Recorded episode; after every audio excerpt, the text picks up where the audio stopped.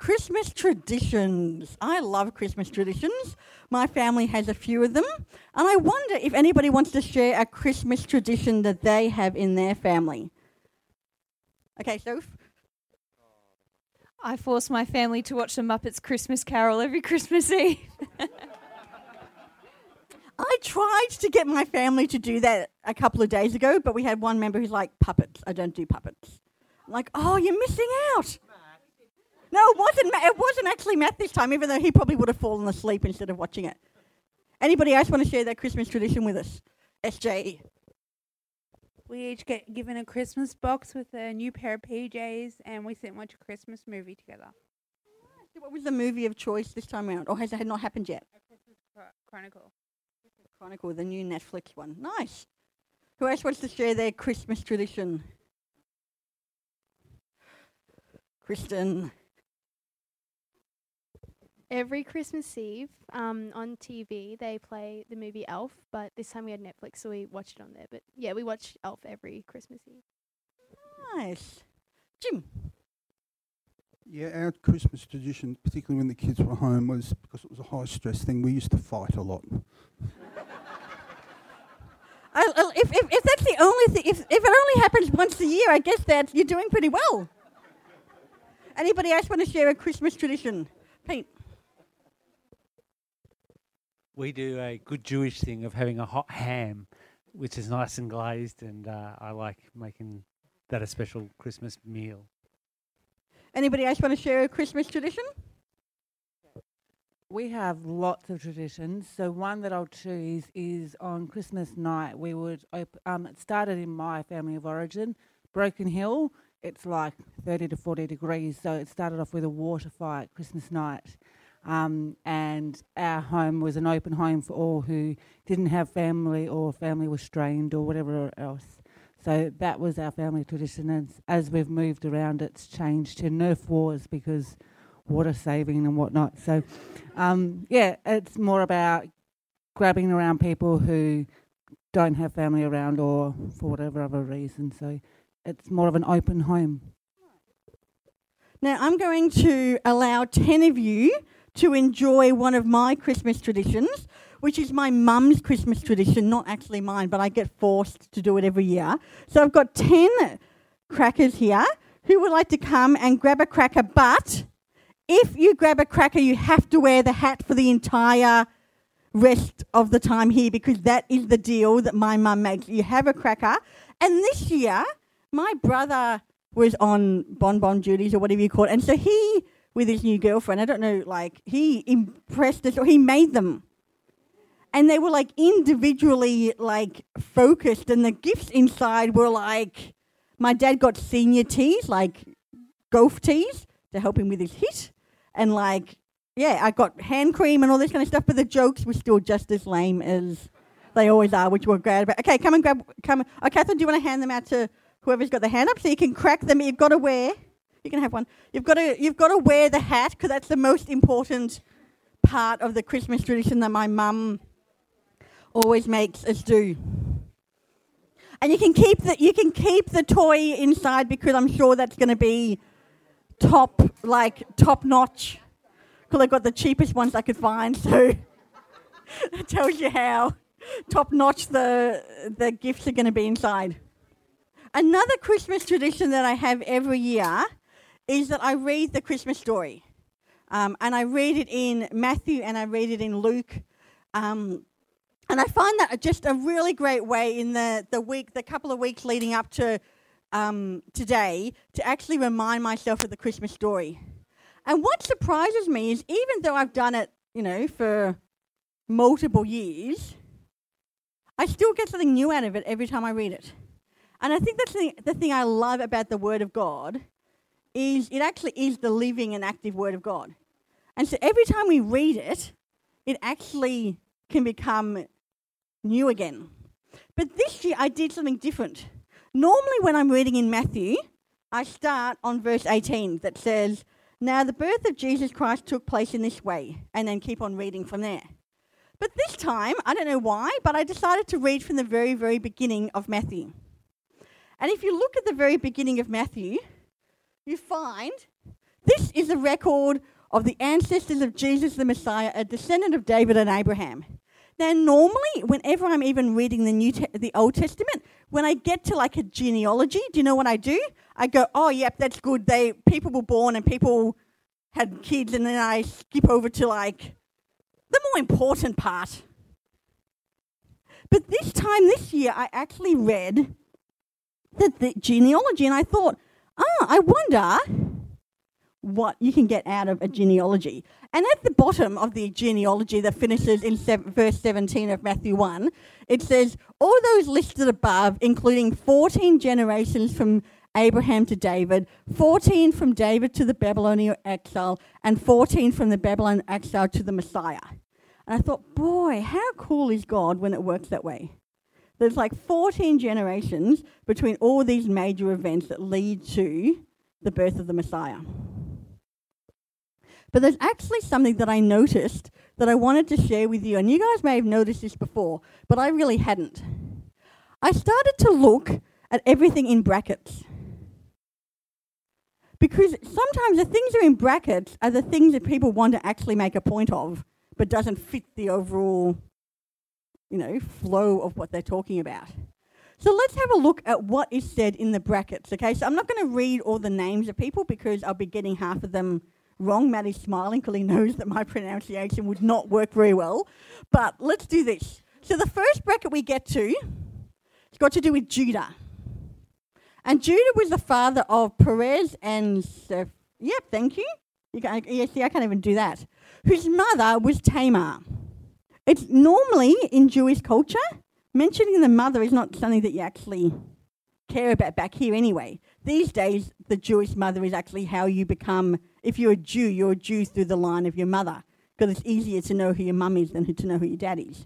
But back here, normally, it's the fathers that are the most important people. So, whose mother was Tamar. The next bracket we get to is Sal- Salom, who was the father of Boaz, whose mother was Rahab. And then Boaz, who was the father of o- Obadi, whose mother was Ruth. And in the next bracket we get to, David was the father of Solomon, whose mother was Bathsheba, the widow of Uriah. And then in verse 11 we get born at the time of the exile of Babylon. They're the only brackets that we get in this genealogy. Now I want to just touch on the last bracket first because I want to actually just put that to one side, but it is interesting to know. Born at the time of the exile to Babylon. When the Jewish people went into exile is a really, really important time in the Jewish history. Because that is when God said, You guys have stuffed up so much, I'm actually going to come and allow another power to come and overrule you. And they're going to come and they're going to take you. But not like the northern kingdom who all got destroyed. I'm going to actually let you remain, but remain under the Babylonians. Um, and so a whole lot of people got taken into exile, but the Jewish people actually remained because of the promises that God had given a time and time again to say that, you know, from Abraham to David and all that kind of stuff, all of those promises remained even though they went into exile. And so it's really important to know that. But let's put that to one side and focus on the other three mothers that are talked about. The only mothers that are talked about. And in case you were wondering, each of these people must have a mother. So it's not like these are the only ones that had a mum. But for, for whatever reason, Matthew wanted to tell us about these four. So let's have a look at them. The first one is Tamar. and in Genesis 38, we actually read the story of Tamar. Now, it's not a very pretty story. Because what happened was, Tamar was married to Judah's, one of Judah's sons, who ended up dying.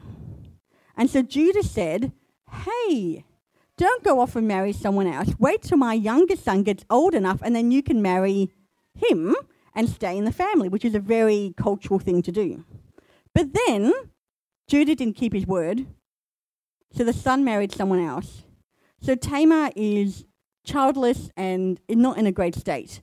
So she actually tricks Judah into sleeping with her and then has two sons. And Judah doesn't know. Judah thinks he's sleeping with someone else and then finds out that it's actually he's sleeping with his daughter-in-law. And when he finds out, because he's, he's about to kill Ta- Tamar for like sleeping with someone and, find, and getting pregnant, and um, and when he finds out that it's him, he goes, "Oh, okay, I've actually done wrong by you," and he says he allows Tamar and the kids to live. Really interesting that in Jesus' genealogy, we hear about someone who sleeps with her father-in-law and has two kids by him. The next person that we hear about is Ruth. So Boaz was the father of Abram, whose mother was Ruth. Now, if you want to know about the Ruth, you can actually read the whole book of Ruth. Named after her. But for those who don't know, the interesting thing about Ruth is that she is not Jewish. So what happens in the story of Ruth, for those who don't know, is the really quick synopsis is Ruth has a mother-in-law called Naomi who is Jewish. There's a famine in Jerusalem, so she's left, and with taken her family and her sons grow up. They marry. One of them marries Ruth, um, and then the sons die and the father dies, and so Naomi says, "I'm going back home." And Ruth says, "Well, I'm going where you go. So if you're going back home, I'm going there because that must be my home." So Ruth leaves her culture and her family and follows Naomi, and ends up back with the Jewish people. In the Jewish culture, to not be Jewish is not something that you celebrated. If you married someone who wasn't Jewish, boy, were you not someone who was celebrated. So the fact that in Jesus' genealogy, they point out the fact that this foreigner was one of the mums, really interesting. So the first person, Tamar, has tricked her father-in-law to sleep with her and have these two kids, and that's mentioned. The second mother that mentioned is a Gentile who is not of, you know, pure Jewish blood. The third person is mentioned is Rahab. And you find the story of Rahab in Joshua 2. But Rahab was in Jericho. And the lifestyle that she led was not the best lifestyle. Lots of men came, and I'm realizing there's kids around. Lots of men came and went from her house late at night, and it wasn't the best. But what happened was if you remember, some spies, Joshua included, was actually sent into Jericho to find out what was going to happen. And Rahab said, Hey, let me um, hide you from the people that are looking from you. And so he, she hid them, lied to the people that were looking for them, put them in a basket and let them go over the wall and escape. And then the Jewish people came and attacked. But Rahab's family was saved because of their helping save the spies that went in in the first place. So then Rahab became part of the Jewish community um, and married Salom and had Boaz. So again, we have a non Jewish person whose lifestyle is not what you would want to say, hey, everybody, let's all become like Rahab. But again, it's mentioned in Jesus' genealogy. The next person mentioned in Jesus' genealogy, which is probably the most well known of the four, even though Ruth is probably well known because she's got a whole book written after her, is Bathsheba. But for those who don't know, King David was meant to be at war. He wasn't. He's looking out of his window. He looks over at the people in the army, looks into their house, sees this beautiful woman, and says, Hmm, she's pretty nice. Get her to come over and see me. David sleeps with Bathsheba, finds out that Bathsheba's pregnant, tries to get her husband to come back from war. He goes, I can't, you know, see my wife because everybody else is fighting and that's not really fair. So David kills, takes Bathsheba as his wife, and the firstborn son ends up dying. But then he has another son called Solomon, and Solomon becomes king in the line of the Jewish people. So again, not someone you really would be saying, hey, ladies, if you want someone to follow, what happens to Bathsheba is the way to go. But it's in genealogy of family line of Jesus. I found that really interesting these last couple of weeks when I was looking at it. The fact that the only four women that are mentioned in the family line of Jesus, that's such a nice, easier word, the family line of Jesus, uh, none of them are women that the bit, the main bits that we know about their lives is anything to be praised? Is anything to be lifted up and said, hey, look at this person? But actually, it is. Because so often we can look at someone's story and we remember the juicy bits. We remember the bits that are easy for us to remember. We remember the bits that we go, wow, did you know that this is what happened to Bathsheba? Wow, do you know that this is what Tamar's story is about and this is what Rahab did? But all of them actually were used to benefit God's kingdom. Not just because of their sons, but because of their lives that they lived. Outsiders, people that lived a life that actually was not you know, the most highly regarded in anybody's society, let alone the Jewish society. And that is because of this simple fact, and I already gave it away, that God actually redeems. That God actually takes the mess of our lives and doesn't say, oh, well, you've mucked up, you're left there, bad luck, you're always going to be known as that person. He actually takes us and says, you know what? When you actually come to me, I am a God who redeems. The reason that Jesus came to earth was to actually redeem. To actually say, this world is not the way that it's meant to be. This is not the way that I designed it. These people are not living the life in full that I want them to live. What can I do about it? I will come and redeem them.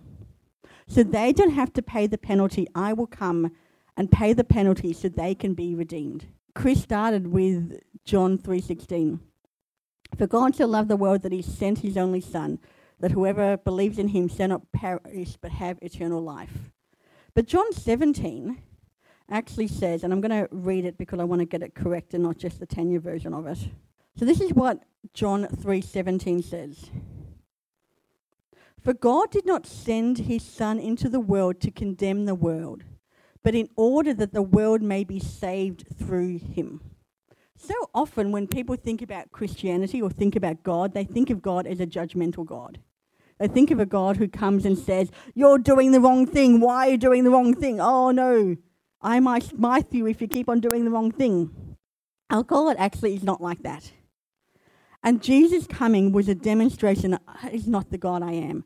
I'm the God that wants to come close. I'm the God that wants to come and say, hey, the life you are living is not the life you were intended to live. Let me come, let me be, let me enter, and let me redeem the situation that is not great. He doesn't come and say, Oh, there's nothing wrong with that. He comes and says, You're not in a great place. Let me not leave you there. Let me actually come and redeem your story. Let me actually come and turn what, you know, other people or what Satan or whoever you want to call it meant for evil, let me actually make it for good.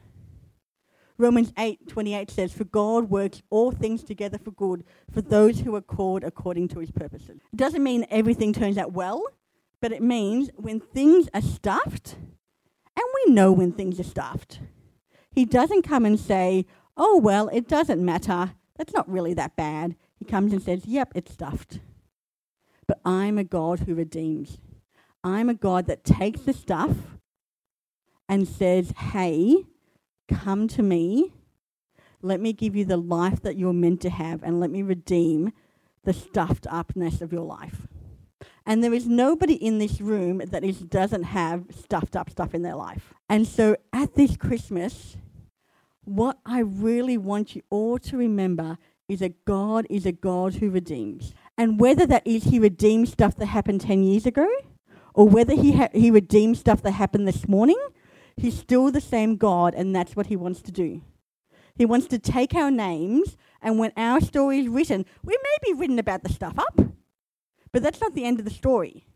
The stuff up is an interesting point, but the bigger point is God intervened and God redeemed and God turned it for good. Because that's the kind of God that He is. He actually came to earth to redeem the world. But he actually came to earth to redeem me. He came to the earth to redeem you. He came to take all that stuff that we either pretend doesn't exist or we justify and say, oh, it's not that bad. He actually comes and says, yeah, it is bad. Like, it's not great. What's happening or what happened or what will happen isn't fantastic, but I'm not going to leave you there.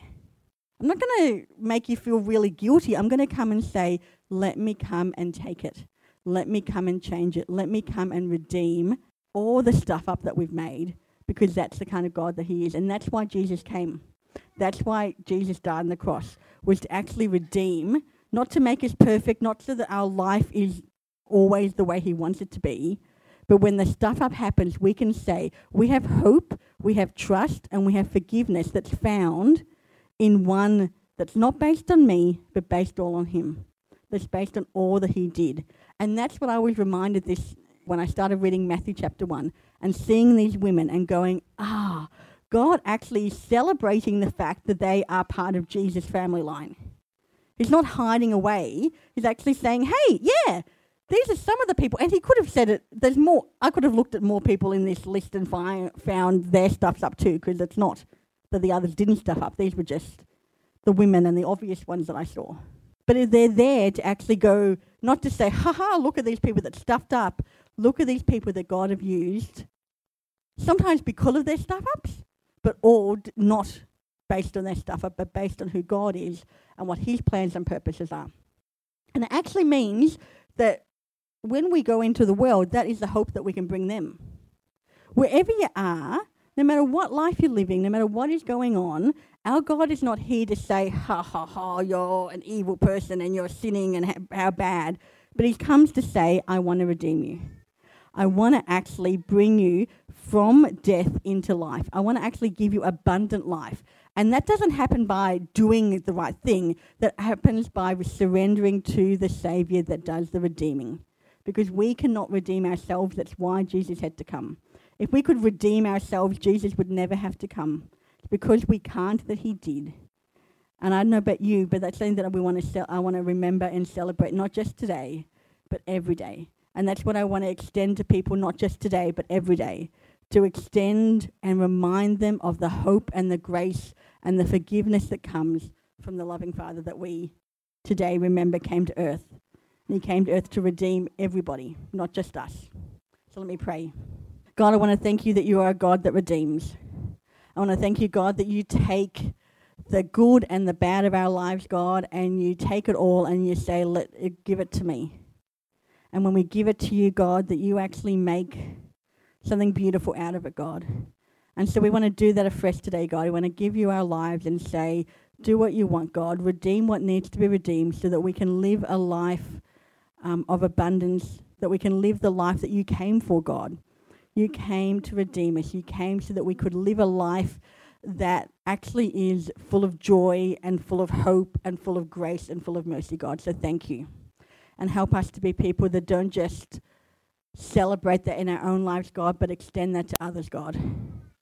There will be people that can get alongside people and say, There is hope in your situation. There is grace and there is mercy and there is redemption. Th- this is not the end of your story. It doesn't have to end like this. This does not have to, this can just be a part of it. This doesn't have to be all of it. So help us to be people who bring your redemption to all that we meet. Amen.